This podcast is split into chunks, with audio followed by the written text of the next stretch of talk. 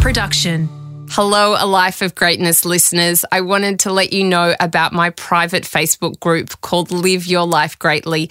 It's a space for our community of like minded people to share their wisdom, discuss the content in this episode, and give advice and tips on how to live a life of love and meaning. To join, search Live Your Life Greatly in Facebook groups. You can also join me on Instagram at Sarah Grynberg. We have some very exciting announcements and giveaways. Plus, we also post videos and behind the scenes footage of each recording. To join my community, search Sarah Grynberg on Instagram. Simon Sinek is a best selling author, inspirational speaker, and expert in organisational leadership. He is a magnificent source of wisdom for human society as a whole. In his business, he uses this wisdom to help transform company culture and create a better working world. He's driven by compassion and the clear eyed truth that presence, purpose, and meaning make up the foundations of a fulfilled life. Simon says we are not victims of our situation, we are architects of it. This conversation is an exploration of many things. It's about discernment, how to effectively and consistently grow, learn, and transform, and the journey to authenticity and self actualization. None of us is strong enough to do this thing called life or career alone. We're just not. So I don't know who the hell we think we are that we can manage any of the stresses or strains that are thrown our way without the love and support of people around us, which puts a massive responsibility on every human being, which is you don't get out of bed for your why to make money and get famous, but it's to take care of the people around you, because they need us.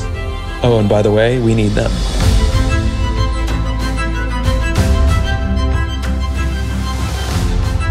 I'm Sarah Grynberg, and this is A Life of Greatness.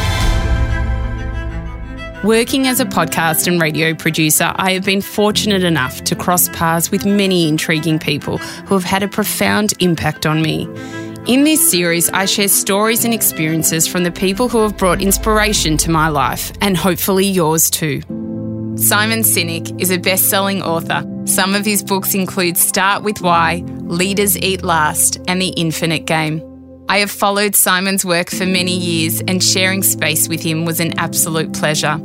My hope is that this conversation allows you to transcend the illusions that are holding you back, and above all, teaches you about what it means to be human and the impact you leave on others. Simon Sinek, you are many things, some of which are best selling author, inspirational speaker, and organizational leadership expert. Can you tell us how did your childhood shape who you are today? Um, I was very uh, fortunate to grow up all over the world. Um, by the age of 10, I'd lived on four continents. Um, because of my dad's job, we traveled around a lot, and so I think that that had a huge part to play. Um, uh, my sister and I, who are very different people, both have the ability to be dropped in unfamiliar surroundings and sort of figure it out, you know. Um, and and it and uh, when you constantly are changing friends and changing schools and changing environments and changing cultures, you know, going from Africa to Asia, you know, um, uh, the the I think you, you, I've had to learn to navigate. Yeah. Um, and and that's a large part of of my work and and who I am, which is sort of going into unfamiliar, sometimes uncomfortable places and learning to navigate and and being unintimidated by it. So uh, absolutely, that played a role in in in who I am today, without a doubt. And you you have a very close family unit, don't you? How did having that close bond with your family lead you to be the person that you are today?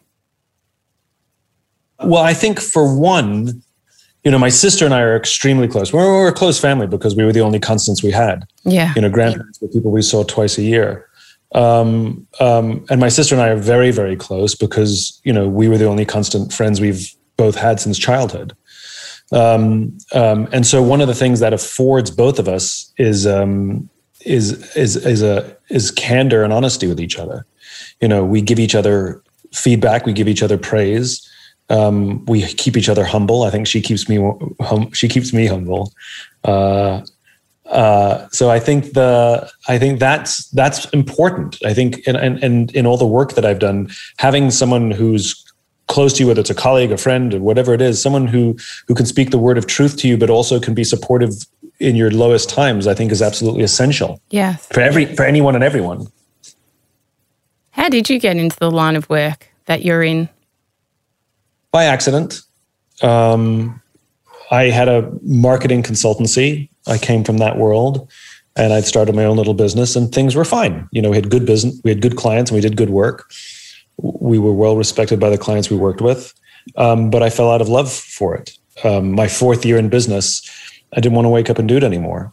And superficially, everything was good. So that was embarrassing because I didn't want to talk about that I didn't want to do something that was looked like a dream life, you know, yeah. my own business, stuff like that. Um, and so I kept it to myself, quite frankly. And all of my energy went into pretending that I was happier, more successful, and more in control than I actually felt. Um, and so, uh, which is draining, quite frankly. It's a dark yeah. place. Um, and it wasn't until a very close friend of mine came to me and said, I'm worried about you. Something's wrong. Something's different, which gave me this opportunity to come clean. And it was cathartic. And all of that energy that went into lying, hiding, and faking could now go into um, finding a solution. And the solution that I happened to find was this thing called the why. You know, I knew what I did and I knew how I did it, but I didn't know why I was doing it. And that was the piece that was missing. That was the, the root of the malaise, the, the loss of passion. Um, I found my why, but more importantly, I figured out how to help others find theirs. Um, and that's what I did. I helped my friends. And my friends started making crazy life changes. And they would invite me to their homes to share it with their friends. and I'd help people find their why for $100 on the side. And um, and I just kept getting, getting invitations and I just kept saying yes. And then somebody said, we'll pay you to come talk to a bunch of entrepreneurs. And I went, okay, you know? And so um, it was an organic, it's, it was and continues to be an organic journey. Why is it so important for people to find their why? Um, understanding your why is the sort of the foundation of who you are. You know, it's it's um, it's a, it, an understanding that foundation, understanding that root of what inspires you and lights a spark for you, um, uh, affords not only a confidence and a calm as you go through life and career, um, but it uh, it increases the the ability to to make good decisions. You know, we we all have a sense of who we are, mm. and this is why we have a gut decision, right? You're like everybody's telling me to do this, but it doesn't feel right you know? And so if we trust our guts you know those decisions often go better. And sometimes we don't trust our guts and we say we, we, we beat ourselves up saying i should have trusted myself right? So there's no part of your stomach that makes decisions unfortunately. So it's not actually your gut it's a feeling. And and that's why your why exists. It exists in the part of the brain that controls behavior and feelings but it doesn't control language.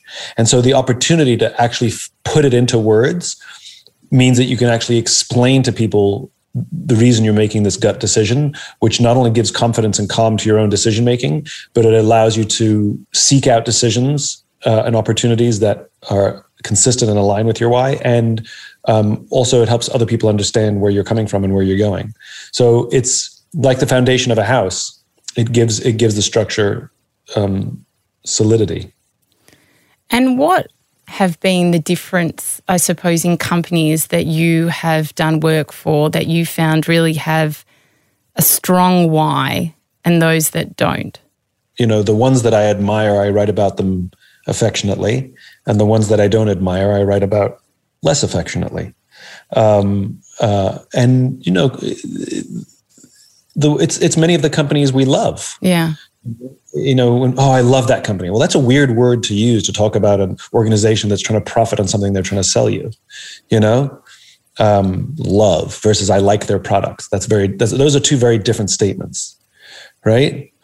Um, I love that hotel versus I really like that hotel, right? Oh my god, I love it there um, you know, there, there's something else going on that goes beyond the product. And so the companies that we we tend to have an emotional relationship with, where we'll pay a premium or suffer inconvenience to continue to do business with that organization, tend to be the ones that have a, a stronger sense of purpose.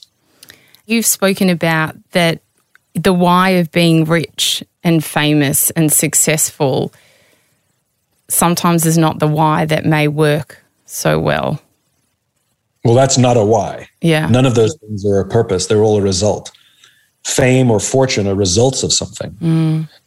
Um, they're not. They're not a reason to get out of bed. And if that is the reason to get out of bed, those things are fleeting and not always in your control.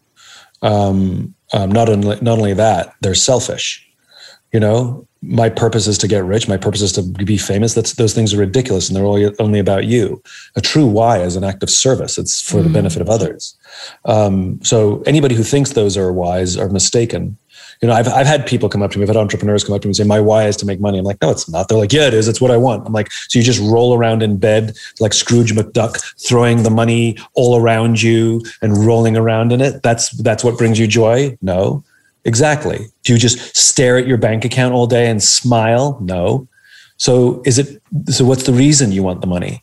Is it because you want freedom? Is it because you want to take care of your family? Is it because you want to give it give to charity? Is it because you want to buy art? Like what's the thing? Who are you trying to support with that money? Are you just a selfish bastard who likes to sit there and count it all day? You know?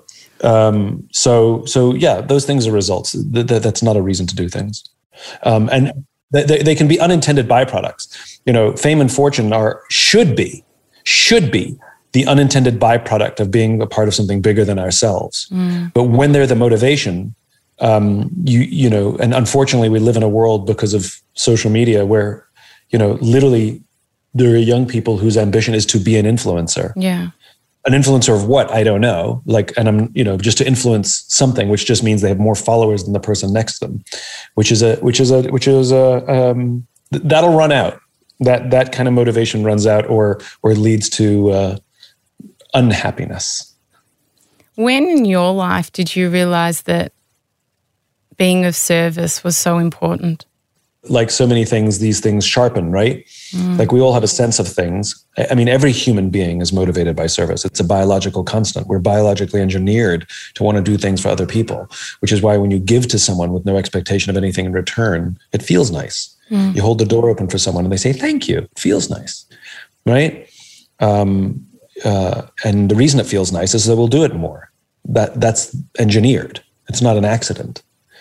Um, but I think for those few who recognize how they want to serve and are able to direct their careers to, to provide for that is is is deeply rewarding, fulfilling. Um, you know, it's the, the people who I want to spend time with are people who who live who have a service mindedness, whether they're and it, they could be very rich and in business, but they have a service mindedness to their people, to their customer, to their families. Um, so yeah, I, I mean, I can I, I don't know of an event, but but I think once I realized that I could focus on it, um, it's become sharper and sharper as I've gotten older, for sure. I remember when I fell into being of service to people and not really even thinking about it. And then having this moment where I was so humbled because I realized I was giving back and I was making people feel better. And Yeah. that became my motivation to want to do it more and more and more. And that brings you more joy than money or any other accolades. It's it's knowing that you can change someone's life and then they can go and then change the next person and the next person and you're putting a beautiful effect into the world. And it's and it goes even beyond that which is the way the biology works which is when someone does something nice for you it releases oxytocin which is the same chemical you you get when you do something nice Yeah. for someone. But when somebody does something nice for you it releases oxytocin. And the more oxytocin you have in your body not only does it make you feel good it makes you want to do good. So doing something nice for someone makes them want to do something nice for someone right and and and there in other words there there is a there is a biological truth to the idea of paying it forwards it's a real thing Yeah. um, and uh, I kind of really like that. It is. It's it's beautiful. You've obviously worked with leaders for many, many years. What do you believe makes a brilliant leader? You know, this question comes up a lot, and I think you know there's any number of articles. You know, you know, charisma, vision. You know, I know some great leaders who, you know, they don't have boundless energy, and someone somewhat even introverted. You know, and I I know uh, some great leaders who don't have big Steve Jobs visions. You know, uh, they're not Elon Musk. You know. um, I think the one thing that all great leaders have in common is not the charisma and the vision, but I think it's courage. Um, um, it's courage to do the right thing. It's courage to speak truth to power. It's courage to follow your cause, even if it, um, even if the pressures from the outside world are pushing us to do things that are more expedient, more selfish. You know, most incentive structures in most companies only reward us for our individual success. They don't reward us for supporting the team, for example. Um, uh, and I think what great leaders do is is is they have the they have they have remarkable courage to withstand remarkable pressure to do the wrong thing, mm-hmm. to, so that they do the right thing. You know. You talked about looking after the team, and I think that's so unbelievably important in a leader for them to look at the people that they're leading to be able to get the most out of them and for those people to be able to then flourish in their own own realms and I find with a lot of leaders sometimes they don't like doing that it's it's more so that the person wants to move into another area or something like that that's not looked very fondly upon. Why is it so important that we look at ourselves as more than being just those individuals, that it's actually more so a group? You know, somebody in a more senior position in the hierarchy views themselves as responsible to see those in their care rise. Um, and at the end of the day, it's not a it's not a question of choice. Um, um, human beings are social animals. That's it. We're done. You know, we are social animals. We we cannot survive or thrive alone. There's not a person on the planet who who can go it alone without support or help from anyone. It just doesn't exist. And for people who think they can, um, either they they they struggle or if they do succeed, they do it at great personal expense to their own health and probably don't have deep, meaningful, loving relationships around them. Their relationships become largely transactional. Um, um, uh, and and I think to, to simply to recognize this truth and understand how we operate within that is what leadership is about. You know, leadership is a choice. It's a responsibility to see those around us rise, and it's kind of like being a parent, which is every person on the planet has the capacity to be a parent, but not everybody wants to and not everybody should. And leadership is the same. You may have the capacity to be a leader, but not everybody wants to, not everybody should. You know, simply getting a promotion, people usually want promotions because it comes with more money or influence. But what they fail to recognize is if you get promoted into a position where you're responsible for the people who do the job you used to do, that's an entirely new skill set. Mm. And you learned how to do the job that got you the promotion, but are you willing to learn the new job you have, which is to lead? And so leadership is, a, is an education. I've never met a great leader who thinks they're an expert in the subject. None. They think they're students. And even some remarkable leaders, you know, they talk to their friends, they talk to their colleagues about leadership. They, you know, we sit down and we have dinner, we talk about leadership. They read books, they read articles. Even though they could write the books, they still want to read the books. Um, they, they are fascinated by the subject. A good parent is reading books about parenting, asking their friends, asking their parents, you know, and it's the same thing. It's it's a constant, constant education, and no one's an expert at it. Did you have good leaders in your life? I had both. I had some real shit leaders, and I had a couple of really good leaders. I was I'll, I'll one I'll say one one smart thing I did when I was very junior. Yeah. Is I recognized that who I worked for was more important than where I worked or what I worked on. Mm. And I remember when I was interviewing as an entry level kid, and you know the hr person would say what are you looking for? And i'd always say the same thing. I had the same standard answer. I'd say what i'm looking for is probably similar to looking for love but i'm looking for a mentor. And i took some jobs that were not glamorous um, because the person who i would be working for was remarkable. Yeah and i turned down jobs that had more glamour or more money because I didn't want to work for the person who I would have to work for. And so um, I directed my career based on who my boss would be, not based on how much money I would make. Um, and I know people, I met a guy who every career decision he made since he graduated university was based on who would pay him the most. Yeah. And the reason I was introduced to him is basically he was the husband of a friend of my sister's and basically in a he was in a hard he was in a bad place and just needed to talk to somebody for help he'd lost his job and i asked him tell me about a time in your career that you loved what you did and he he could answer nothing because every job he took he took for the money and now at 40 having lost his job he had no joy from work he didn't know where to go what to do and he had no mentors no one to guide him or help him it was the saddest thing i ever saw and uh, um, so, yes, I have learned a tremendous amount about who I am, about how to show up, and about how to lead from some great leaders that I've had. I'll give you two examples. Mm. So, I worked um, for a guy named Dennis Glennon. Um, a lot of people struggled with Dennis. He was a hard man. Uh, I, I, think he was misunderstood, but he was he was a tough guy. And uh, I remember there was I was a junior, you know, dog's buddy, and he was senior, senior, senior, senior partner. Just as a coincidence that he happened to run my account.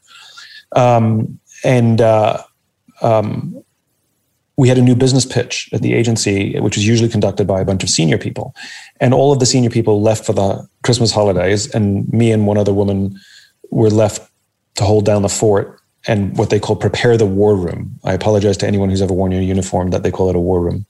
Um, but basically, it means put all the research on the walls so that when the senior people come back, they could figure out the strategy for the pitch, right? Yeah. Well, that took a few hours and we had a week. So instead of doing nothing, we decided to, to come up with a strategy and do the pitch ourselves. And the senior folks came back and we presented our work to them, and they actually used our pitch for the for the meeting with the new client or the potential new client. Um, and we didn't win the business. Mm. And my boss, Dennis, gave me a huge promotion, huge promotion. They actually skipped me two levels. And uh, and I thought that was, you know, looking in hindsight, it was a genius thing because he wasn't rewarding my outcome; he was rewarding my initiative. By promoting me, what he was telling me is do more of that. And very often the only thing we we reward is someone's is someone's success or failure. But you know, I've learned from spending time with the military, for example, they know that good leaders sometimes suffer mission failure and bad leaders sometimes enjoy mission success. So if I so if they'd won or lost the pitch was not an indicator of what kind of leader I would make or what kind of employee I would make. It was the initiative that I took. Yeah. That's what got rewarded. You reward they rewarded the behavior, not the outcome so that I would repeat the behavior because I'm not in control of the outcome. I thought that was genius. And that I've, is genius. I've, and I've taken that to heart. You know, I watch people's initiative, and that's what I try and reward now. Mm. Um, uh, because again, I'll reinforce it. It's the behavior, not mm. the outcome, that we right. that we want to we want to encourage. Another great boss that I had was Peter Intomaggio. Um, Peter, um, he never answered a single damn question I asked. It was the most annoying thing in the world. Peter, should I do this? I don't know. What do you think we should do? Peter, something went wrong. Well, what do you think we should do? Peter, I'm stuck. Well, what do you think we should do? You know, it drove me nuts at the time. The guy wouldn't answer a freaking question. What he was teaching me was self reliance. Mm. What he was teaching me was to think on my feet. What he was teaching me was to stop asking for help and figure it out. And as a result, I became, I, I, learned to trust my decisions. I learned to trust my opinions. And more important, I learned to come up with some options.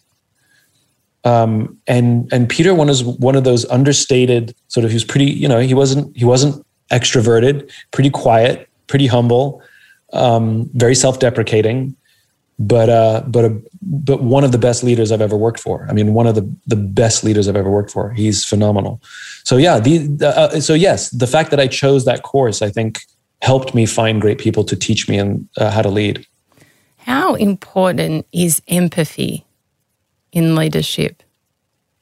It's it's all about empathy. Mm. Um, um, you you know, companies, organizations. It's it's not just you don't walk in and turn a switch and a bunch of machines start humming. It's human beings. Yeah. You know, 100% of employees are human. 100% of customers are human. 100% of clients are human. 100% of investors are human. 100% of suppliers and vendors are human. If you don't understand people, you don't understand business. Mm. Um, and empathy is what creates trust yeah. and loyalty. Loyalty, um, and, for sure. And, and when people are trusting and loyal, they'll give you their blood, sweat, and tears. Mm. If they don't trust you, they're going to be protecting themselves rather than helping advance the organization. Um, um, I'll give you an example of how empathy shows up and how it doesn't. You know, here's a fairly normal scenario. Um, uh, um, a leader walks into their, you know, somebody who works for them walks into their office and says, "Your numbers are down for the third quarter in a row." We've had this conversation before. If you don't pick up your numbers the fourth quarter, I don't know what's going to happen. Right? That's fairly normal. Mm. Here's what, here's what empathy looks like. Hey, your numbers are down for the third quarter in a row. We've had this conversation before. Are you okay? What's going on? Mm. I'm worried about you. Right? One views the human being as an output machine, the other views them as a human being.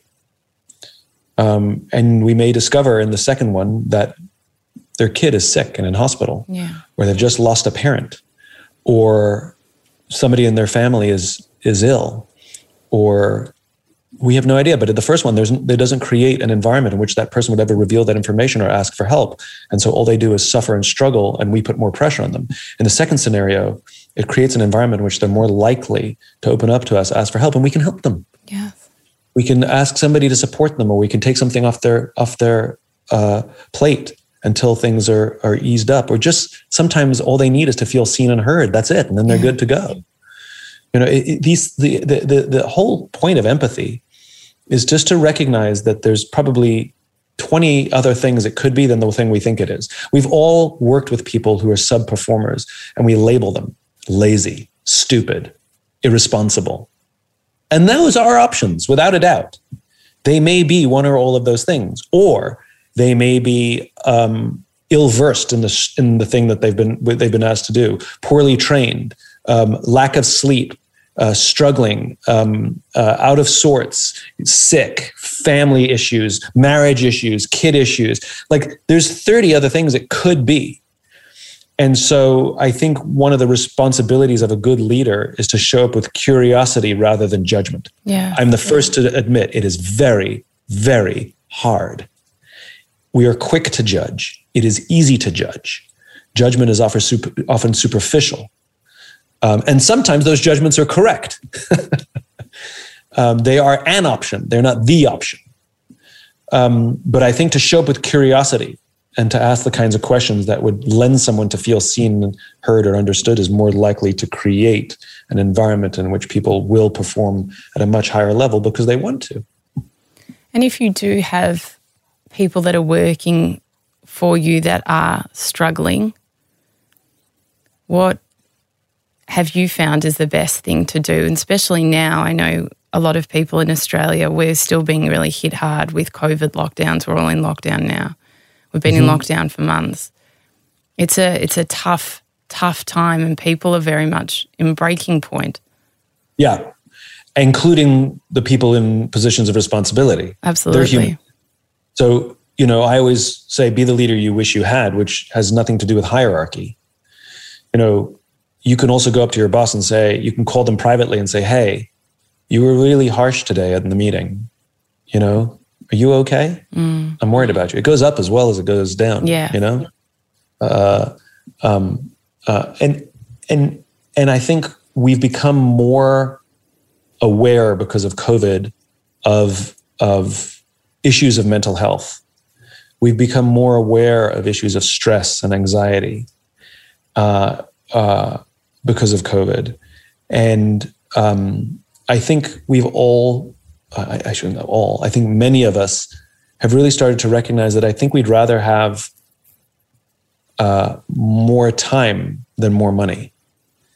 Um, that um, to have someone recognize that we're human and that we have human foibles and human troubles actually feels good. Um, and I think the most important thing, the, the greatest lesson we can learn in these in these times is the responsibility we have to each other. And one of the great things about COVID is that when it first struck, the number of people, especially ones in leadership positions, who, whether they were effective or ineffective leaders prior to COVID, they allowed their humanity to come out. In other words, they picked up the phone, they called each team member and said, Are you okay? How are you doing? Mm. Well, that's just called good leadership, and it doesn't take a global pandemic to bring that out. I hope that, I wish that existed before, and I hope it remains after. And it's not a temporary thing just during quote unquote these hard times. It should be something all the time. Um, um, but the more we feel that we have someone in our corner, yeah. I think that's essential. Um, I'll tell you a story. So um, when COVID first struck, um, uh, we, like many organizations, had to pivot. Um, we made most of our income from live and in-person events and workshops, and that dried up instantaneously. And so we had no choice but to change the way we did things in order to survive.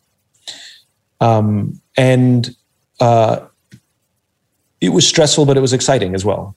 You know, um, an opportunity to re- reinvent a company. And if you're an entrepreneurial minded, that that's you know that's what we live for.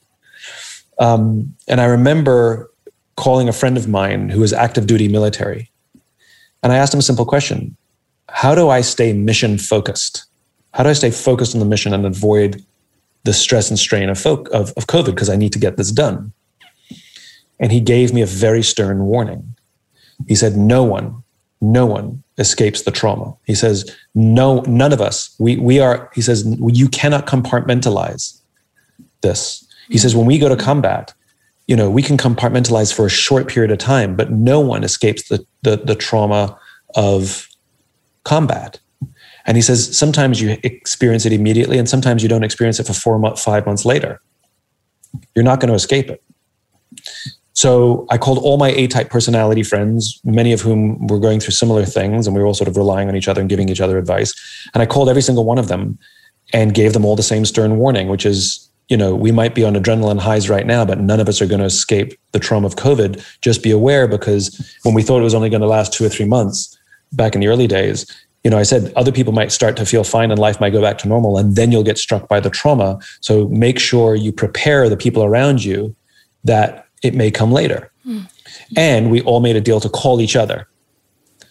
Um, well, sure, sure enough, right on cue, four or five months into COVID, I was off my game and I was struggling and I didn't know what was going on. And I was, was short tempered. And I just, there's a lot of, I just, it was something wasn't right. And I called up the same friend. I said, What are your symptoms? And I didn't ask any leading question. I simply said, What are your symptoms when you suffer the trauma of combat? He says, Well, I fall out of my sleep pattern. I start going to bed late for no reason and I don't want to get up in the morning. And I was like, yep. He said, uh, I become, I have really unproductive days, but I rationalize it like, oh, you've been working really hard. It's okay to have an unproductive day. It's fine. But then I'll have another and another and another. And I was like, yep. And he said, I become really antisocial. I don't want to ask for help and I don't even want to talk to anybody. And I was like, yep. And I realized I was suffering from depression. And I was afraid to call it that because it sounds like a diagnosis, but it was little d depression. Um, and so then I, of course, I asked him, how do I get out of this? And he said, number one, you have to force yourself to get back into your sleep pattern. Let yourself off the hook with the unproductive days. And number, th- and number three, you absolutely have to ask for help. You have no choice. And so I did. I called people one by one and said, I'm struggling. I need help um, I actually recorded. I called a friend who's a very good advice giver, and I actually recorded it and put it on YouTube just with the hope that it would help other people. Oh. And um, uh, and I made a deal with a bunch of my friends, um, which is a which is a rule that I live by now, which is there's no crying alone. Mm. And I said to my friends, if you have to cry, you pick up the phone and you call me, and we'll just cry together. And I said, if I have to cry, I'm going to call you. But there's no crying alone. That's not allowed. Beautiful. Um, and I I I managed it. I, I, I went through it, and I went through it not alone. I went through it with the love and care of people next to me, and I have to believe that I didn't. If I hadn't had that, that it either would have lasted a lot longer or gotten a lot worse. And this is what goes right back to the beginning of the conversation we started with, which is none of us is strong enough to do this thing called life or career alone. Yeah. We're just not. So I don't know who the hell we think we are that we can manage any of the stresses or strains that are thrown our way without the love and support of people around us, which puts a massive responsibility on every human being, which is you don't get out of bed, as you said, for your why to make money and get famous, but it's to take care of the people around you. Yeah. Because they need us. Oh, and by the way, we need them. And we don't build trust by offering our help to others. We build trust by asking for it. You know, uh, Brene Brown has done a lot of work in this uh, in this area. And asking for help is about expressing vulnerability. I cannot do this alone. Will you help me? Is for some people the scariest thing in the world to say. I need help. Um, and great leadership is about modeling behavior. And if a, if a leader acts all tough all the time and pretends to have all the answers all the time, it actually backfires because then all the other people who don't feel the same way start to think that it's them because they see their boss that always has everything figured out, always happy, always in charge, always got everything right. And I don't feel that way, then it must be me. Um, and so I think it's essential for leaders to say, Hey, I'm struggling. Yes. This COVID thing is really getting to me. And I'm I apologize if I'm off my game, if I'm a little short tempered. Um, I'm I'm in a bad way. Um, I'm going to take a day off. I'm going to talk to somebody, and and just just be be patient with me. And when we see our leaders do that, what that means is that when we're struggling, we can call our leader and say, "I'm struggling. I don't know what to do. I'm going to talk to someone as well." Because if our leaders are willing to do it and model that behavior, just like a parent, then it creates an environment which our people are more likely to do it as well. So if we if we are open enough to ask for help, so will others. That's beautiful advice. How are you feeling now, Simon? I feel great. I feel fine. Um, I feel supported and energetic. Um, um, you know, one of the big lessons I learned from COVID as well, and this was a huge lesson, um, in fact, this is the lesson I learned. That, that, little video I told you I made and put on YouTube when I was going through the dark time. Uh, that this actually I learned it in that in that session, um, which is we as human beings can experience multiple uh, feelings simultaneously. Sometimes even seemingly opposite feelings simultaneously. And I think very often, especially in a hard time, people feel embarrassed if they feel good or excited because I shouldn't. There are people struggling and suffering. Mm-hmm. You know. And the reality is, you can feel both. You know, you can feel, um, you can feel, uh, I can feel elated and excited at the exact same time as I can feel really depressed and sad when I look around the world and I see what's going on in Afghanistan and I see what's going on in some parts of the world with COVID. You know, um, I, I, my heart can hurt. At the same time, I can be excited for opportunity and and and things that are on the horizon. Like we can fee, feel two things or more at the same time, and it's yeah. okay you, you, we don't need to feel guilty for feeling good when there is bad in the world, but we do have to acknowledge both feelings. You know, um, uh, and that that's been very helpful helpful to me. And I tend to I tend to be an optimist. You know, people say, you know, are you a, glass half full person? I'm like, no, I see the glass is totally full, half full of water and half full of air.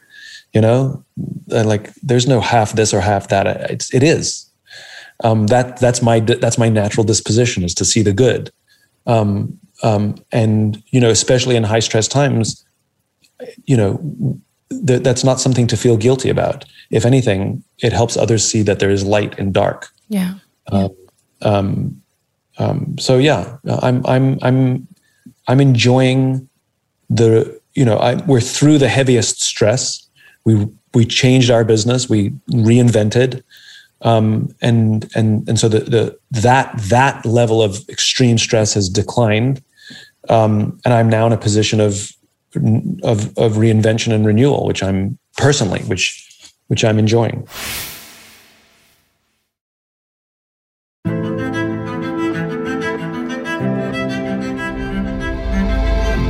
Simon, you have your amazing podcast but I listened to this really beautiful episode that you did with your sister, and mm. it was about grief. Mm. And it was, it made me weep and it, it brought me full of love. There just was so many unbelievable messages within it. It spoke, you spoke to your sister about her fiance's tragic death. Mm-hmm. How, how did that change your life? So again, you know, I can't help myself. I find the silver lining in every cloud. Um, uh, the when it happened, my my sister, as you said, my sister lost her. She lost her fiance two weeks before her wedding in a really tragic accident, and he was killed right in front of her, which no one should ever have to go through ever. Um, and it was so horrific and so awful and I remember even, I, I, I think it was within 24 hours of it happening, I remember commenting out loud to, to my family, but that nothing happened to her. She suffered the tragedy, yes, but she's alive. And she could have been hurt, or worse, she could have been killed. And she wasn't. And to me, that was the greatest silver lining in this very dark cloud. You know, her, his, her fiance's family lost a brother and a son, and I got to keep my sister. And and so one of the things it gave me was just the most immense gratitude, the most intense and immense gratitude. Uh, and it reinforced a relationship between two. I mean, we've been we're very close anyway, but it made it made us even closer. Yeah. And my parents played a role as parents would do in that space, and I played a different role as the brother. I was the truth teller, right? I was the one who said, "Well, you're going to have to go on a date. Well, you're going to have to move out of mom and dad's house.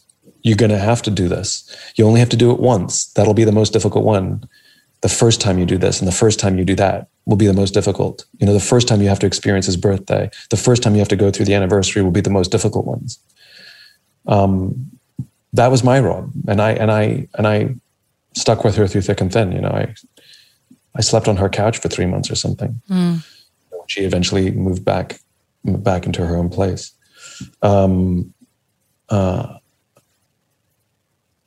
yeah, I mean, the way she put it in that podcast where she tried to hide that it happened, but then you recognize that it's just part of her story. Yeah. And in some way, it's part of my story too, you know? And that's what our lives offer the highs, the, the peaks, and the valleys that make us who we are. And what a waste. What a waste to go through tragedy and not learn something. Yeah. What a waste to go through hardship and not gain a new muscle. You know, uh, if you're going to have to go through something, if you're going to have to suffer through something, at least get something out of it that makes you stronger or better or a better version of yourself, you know? Um, yeah. When you were going through that hard time, that very dark time, where did you find the strength? So uh, I, you know, when when you're the when you play one of the support roles, you you know you put on brave face and you optimistic and but but you one has to grieve. I had to grieve myself, mm. and so after everyone had gone to bed late at night, I would call friends and I would cry. It was such a beautiful episode. So thank you for being you and your sister. Your sister was unbelievable, so eloquent, so beautiful, and it was her idea. Yeah. She said came that. up to me and said, "There's people are people are dying and losing family members in COVID, and I think I can help." And she said, "Can we do this, please?" And I said, "Okay." And you know, we we edit our episodes, uh, and that one we took out maybe an um and an ah, but it's it's basically one take. I mean, there's we we changed we took nothing out and changed nothing, and it's you know, like I said, a, a, an um and or ah, you know, that was about it. But that's yeah that was just a straight 25 minute conversation that just we just started and hit record and that was it. It was beautiful and Thank honest and i think it it offers so much beautiful advice i was very moved by it Thank you. That was the idea. Appreciate it. How important, and funnily enough, coming off the, what we've just discussing, how important is family to you? I mean, it's everything, right? Yeah. And especially from a uh, work perspective when people are trying to balance their work and family. The there's a cost for everything. Yeah. So if you have devoted yourself to your work, then that's going to come at a cost. And if you've devoted yourself 100% only to yourself, that's going to come to a, at a cost. If you devote yourself only to your family, that's going to come at a cost. And I think one of the things we don't do is weigh those costs and just recognize to go in with eyes wide open, right? Which is if you want to devote yourself to your work and your own ambitions, totally legitimate. It's your life. You get to live it however you want. Um, but understand some of the cost might be the relationship you have with your children. Is it worth it? And if the answer is yes, then batter up. If the answer is no, then perhaps some adjustments are necessary. It's so funny you asked this question. A friend of mine just called me today and said, I need help with boundaries. She said, I need help knowing how when am I working too much? Like I love my work, I enjoy working, I work a lot, I work all the time, and people keep telling me I need to work less and I need more balance. What's what's balance? And my answer was, um, you know, when you work hard for something that you don't love, it's called stress. When you work hard for something you do love, it's called passion. Mm-hmm. So the amount of time you're working is not the indication of of the balance because we can love what we're doing. That's why we do it all the time. We don't feel forced. We, we, we cherish it. I said, so, so it's not hours in the day. I can't tell you you have to stop working at a certain time. You know, that, that's not the thing. I said, the thing is the cost, which is if you find that your work is coming at the sacrifice of relationships with your family, with your friends, with your dating life, uh, if it's coming at the cost of your own health, your ability to do the things you love, um, uh, then then you need to dial it back. Um, um, I said, you know, if if you've devoted, I said maybe maybe maybe making a little less money from commissions. She's she's in sales, is okay, you know. And and the analogy the analogy was like a speeding car. You know, a car with 500 horsepower can drive you know 200 miles an hour, but it takes a thousand horsepower to get like to 230 miles an hour. So why so much extra energy to make that small little amount? It's because like as you're driving faster and faster and faster through the air, the air becomes thicker and thicker and thicker. And I think our careers are the same, which is you can make a like if you're especially if you're in commission, like you can make a decent amount of money with a certain amount of energy. And to for for a little bit more money, it takes a huge amount of energy. Mm. And so the question is, is it worth all the extra energy for such a small gain? Large energy should bring large gain, but large energy shouldn't bring small gain. And so maybe to sacrifice some of the gain to preserve some of the energy is worth it. Yeah. Um, you know, we, we, in our company, we believe that it's very hard to do work that's 100% good. And so we, we recommend to people make it 80% good. Because 80, the first 80%, like you have to write a, a paper or you have to do a proposal or you have to write a PowerPoint or whatever it is to bang out an 80% job, it's actually not that hard. Yeah. You know, yeah. you can bang out an 80% in a, in a few hours. It's the last 20% that's excruciating. And so what we say is do a decent 80% job, then hand it to somebody else and ask them to make it 80% better. And now it's a pretty good document. And then give it back to you and you can make it 80% better. And now you're like at 99%. And so to, this is, goes back to partnership and teamwork, which is it's too much effort to try and make everything great ourselves. But if we work together, it's actually a lot, it's actually a lot yes. less work. How have you managed in your own life to get that balance? Who says I have it? Um, yes, that's true. Uh, um, so I, I'm um, I, again. I learned the hard way, which is I got to the point where it's out of balance first, and I said, "Okay, I've got to make a correction." And the way it happened, um, there was an incident that really revealed it to me. Which is, I remember this is in the early days where sort of I was chief cook and bottle washer, and um, uh, I, I, remember um, uh, I came out of a meeting and I had some voice messages and I listened to them and there was somebody who was extremely angry at me because I hadn't returned their email. And I was like, what the heck? I was in a meeting. Like I can't like I'm not reading your emails when I'm in a, and I realized I was getting angry at them, but the reason was me. Mm-hmm. It's because I would reply to emails so quickly, so often because I'd have my my my phone attached to me all the time that I had trained everybody that I would get back to you immediately. The problem wasn't theirs, the problem was mine. Yes. Um, and so I made a decision on that day that I, unless it was an emergency, I will not return emails immediately. And I will never respond to an email in the evening, and I will never respond to an email on a weekend. Um, uh, again, there's always exceptions. I might read them, but I won't respond. Yeah. And the reason is very simple. When somebody sends me a message on a on, on a Saturday, that's a it's a work related email. I don't want to train them to think that they can email me every Saturday. Yeah. Because then if I happen to be out with my friends and family because it's a freaking Saturday, then I don't want to get in trouble because I didn't get back to them because I train them that I get back to people on Saturdays. Yeah. So I read it and then I mark it as unread and then come in Monday morning and I respond. You know, um, it reminded me actually of something in that uh, episode you did with your sister that it was so beautiful. When the death had occurred, you said to your boss that if oh, your oh, yeah. sister calls, doesn't matter what meeting you're in, it doesn't matter how many times it happens, if she needs you, you will go straight away. And I just thought, my God, yes, yeah. that is so important and such a beautiful message for everyone to hear if they're in a circumstance. It doesn't even yeah. have to be similar, but something that's really affected their family. You, you know, we all say our our family is the most important thing to us, and yet we make decisions that don't prioritize our family. Yeah. And when you have an extreme experience like what my sister went through, it it forces that perspective. It forces you to to to really put your money where your mouth is. And that's exactly what I did. I took a little time off work and my my work was great. They you know they said to me take the time you need to be with your family. They were really fantastic. Um, and when I came back, I just sat down with my boss and just had a very civilized and polite conversation. And I wasn't making a request. I've made a very polite demand. You know, um, I wasn't asking permission. I said, uh, it may not happen at all.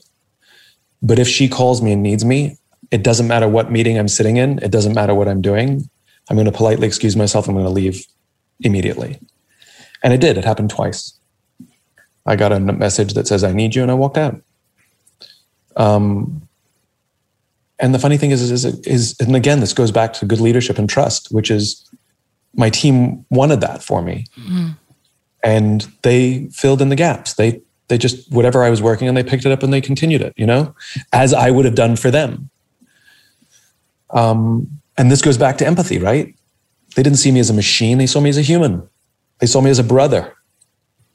Yeah. Um, uh, which, by the way, they are too. Everybody, everybody is someone's son and someone's daughter. Yeah. Every single one of us, and some of us are brothers and sisters as well, or mothers and fathers um, we all have that in common. Um, um, and, and and and so when you ask me like how do I how do I create my own boundaries? I mean, there's a couple little rules I follow. You know, like I said about the email one, and I also um, I also found that I was uh, deprioritizing what I considered less important things. So, for example, exercise. Right, I'm I would I wanted to work out or do something for me, but then this important meeting came up, and I would cancel my exercise and do the meeting, and then before I know it, three weeks have gone by and I haven't worked out. Mm-hmm. And so I started creating. I started creating those things. I started making those things things m- more sacrosanct. So I wanted to work out at three o'clock in the afternoon. It would go in my calendar, workout, and that was it. And somebody would call and say, "Are you available at three o'clock on Thursday?" And I'd look at my calendar, it'd say workout, and I'd say, sorry, I have something booked right then. And it just became, yeah. I just prioritized it. And, and I got good at it. You know, again, there's always exceptions, but as a rule, I pretty much followed it, mm. you know? Mm. And, um, and I got good at it where I started blocking off three or four hours at a time for me uh, in the middle of the week. And I could read a book or catch up. Well, I don't really read a lot of books, but I could read magazines or I could watch a movie, or I could go to a museum, or I could run some errands, or I should catch up on emails. Like I could do whatever I wanted with those three hours. Those yeah. were my hours. I had no responsibility to do anything for anyone but whatever I wanted. And people would say, Can you meet at three o'clock on Thursday afternoon? And I'd say, I'm sorry, I can't. I've got something, I've got something booked. And what I had booked was whatever I wanted. Yeah. And I'm pretty good at that. I do that still to this day, where I'll just go ahead in my calendar like three, four weeks and just block off these random times um, and they're mine. Yeah. And they don't get filled in. Um, and it helps me maintain a little bit of sanity and balance. And turns out work doesn't sacrifice. It doesn't get like there's no loss of productivity. No, because you feel good as well. You mentally feel good because you've done some stuff for yourself, and and then you can go back to doing the work without feeling that that's all that you do and I, and I have no problem rationalizing it. You know, for the number of nights I've worked, weekends I've worked, you know, occasionally I sacrifice some time during the week. Yeah. You know, I see it's it just, it, it, it, I'm just equaling it out, you know? Yes. Uh, so it's, it's like you, you know, you have a, a brutal few, few weeks at work. You come into your team and say, why don't you take Monday off? Yeah. You know? Like it's, it's, it's, it's, it's the it's the right thing to do to balance it out a little bit. And you enjoy that time so much as well, especially when you've worked so hard. I think it's it's it's partially enjoyment. It's also partially guilt. You know, which is if I just have to like go to the dry cleaners, you know, or drop off a couple of things or take something back, you know, return something, you know, and that's the only time I've got. Uh, I do it guilt free. Yes. Simon, what's the best advice that you have ever been given?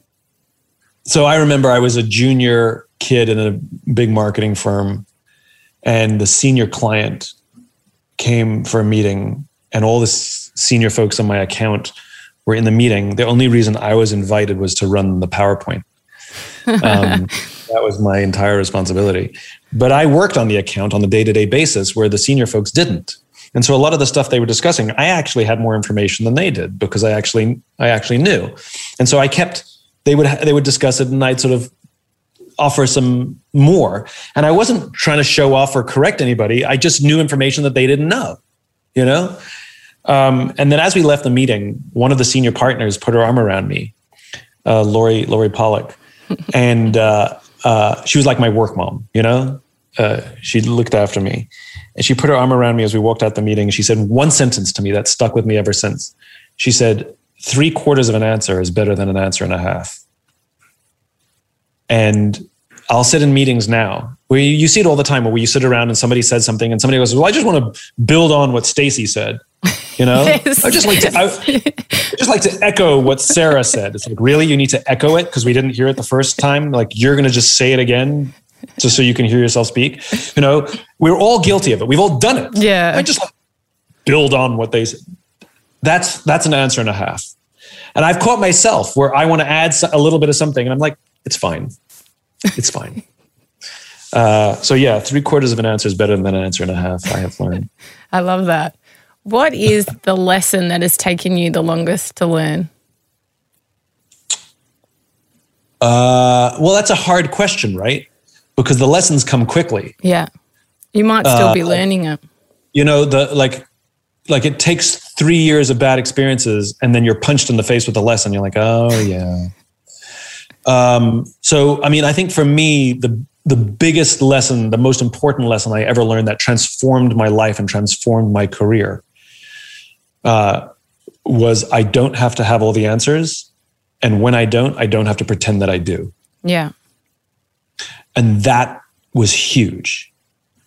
Um, because I used to believe that, uh, especially when I was trying to m- make a career for myself, that I had to have all the answers. I had to show people how smart I was or that I could help them or that I knew what I was doing. Um, but turns out that um, everybody knows that I don't. so pretending that you do is actually a folly. It actually makes you less credible. And I come from the advertising industry where they pretend that they're great at everything. Every ad agency is great at everything. And I'm the first to tell you they suck at most things. Yeah. But they'll never tell you that. And I remember when I broke out on my own, I would go into these pitch meetings and they would want to hire me for everything, you know, and I would say, um, well, I'm really good at this. So we, I'll definitely do that for you. I said, I'm pretty good at that. So we can definitely do that for you. I said, we're okay at this thing, but we suck at this thing. So I'd rather you hire somebody else and we'll happily partner with them. And they wanted to work with me more just because I was honest. Yeah. Not because I was good.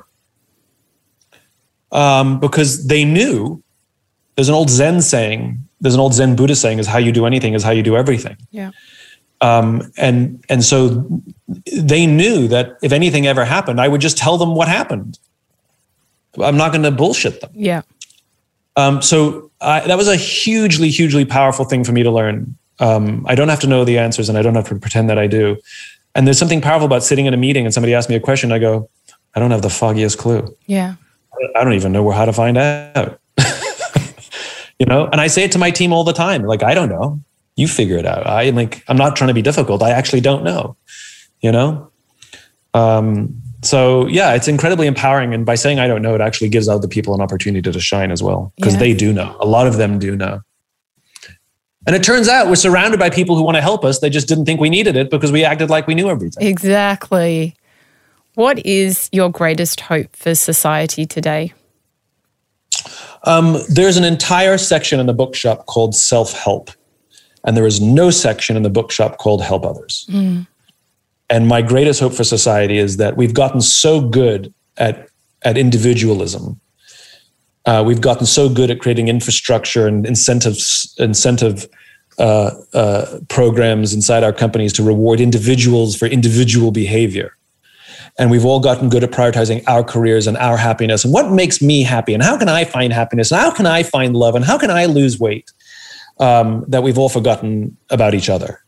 And I, my greatest hope is that we learn to help each other. How can I help somebody I care mm. about find love? How can I help somebody I care about find the job that they that they want to that they love? How can I help somebody I care about, you know, live a healthy lifestyle? Um, how can I help my team thrive? How can I help somebody in my organization uh, get rewarded for their performance? Um, I, I, you know, it's not that individualism is bad. It's that we've over-indexed on it. It's that we tip the scale too far. Mm. And my greatest hope is that we can rebalance and remember to learn the skills of taking care of each other. What is a life of greatness to you? Um, I think a life of greatness is, uh, well, it's living a life worth living, right? Mm. Um, you know, to look back and say, was it worth it? Um, and there are, there's one thing that's crystal clear, which is you can't take the money with you, you can't take the fame with you, you can't take the house or the car with you. And so, what does it mean to have a legacy? What does it mean to leave something behind? Um, um, sure, you can invent something, I guess, but someone will invent something better. Um, um, and you know, few are the people who can invent something that literally profoundly change our lives. You know, the telephone, the internet, things like that. And those, even though we credit people, they were done by teams. Um, even Thomas Edison had help. Um, um, so I think the to to live a life worth living means that you affect the lives of others so that they will carry on and perpetuate the lessons that you've learned. You know, uh, I'll ask you a, a question that makes that makes the point, which is think back to when you were a kid in school. Tell me the name of the teacher that sort of believed in you, saw things in you that others didn't see, that took you under their wing, and you are who you are today in part because of that teacher. Tell me their name. Oh, there was there was a lady called Mrs. Ross who was amazing. Okay. So Mrs. Ross, that came to you immediately. Yeah. Now tell me the name of every other teacher you ever had as a kid. I can't remember. Can't remember. I can't. And I, yeah. Exactly. And that's the point. Yeah. That's the point, which is you know Mrs. Ross's name, whether she's around still or not. You will carry her name for the rest of your life. Yeah. And who you are came from her in part. Mm. And the lessons that she taught you, you in turn have passed them on to others she lived a life, she's living a life worth living, yeah. where her lessons in her life are perpetuated through the lives of others. And that's what it, for me, that's when you ask me, what does it mean to live a great life? It's that, it's that whether they know that it came from me or not, whether my name is uttered or not is irrelevant, but rather that the things that I have learned and been able to pass on will be passed on way beyond my lifetime. That is beautiful, Simon. Well, thank you for passing on so much of your wisdom in everything that you do. You have changed the lives of so many people. Thank you so much. Thanks, Sarah. Take care of yourself, take care of each other. If you've enjoyed this episode, then I'd love you to join my community on Instagram at Sarah Grynberg, where we post videos and behind the scenes footage of each recording. You can also join my private Facebook group, Live Life Greatly where we discuss the content in this episode and many more, as well as give advice and tips on how to live a life of love and meaning. To purchase my ebook, Finding Greatness, head to sarahgrynberg.com. And if you love what you heard, then we'd love you to hit subscribe on Apple Podcasts or your favourite podcast app and leave a five star review. It will help us share this wisdom with others. A Life of Greatness's executive producer is me, Sarah Grynberg. Audio producers Matt Curry and Nicola Sitch. Special thanks to Grant Tothill for bringing this dream to life. For more episodes, search a Life of Greatness podcast, download the new LiSTNR app now, and listen for free. LiSTNR.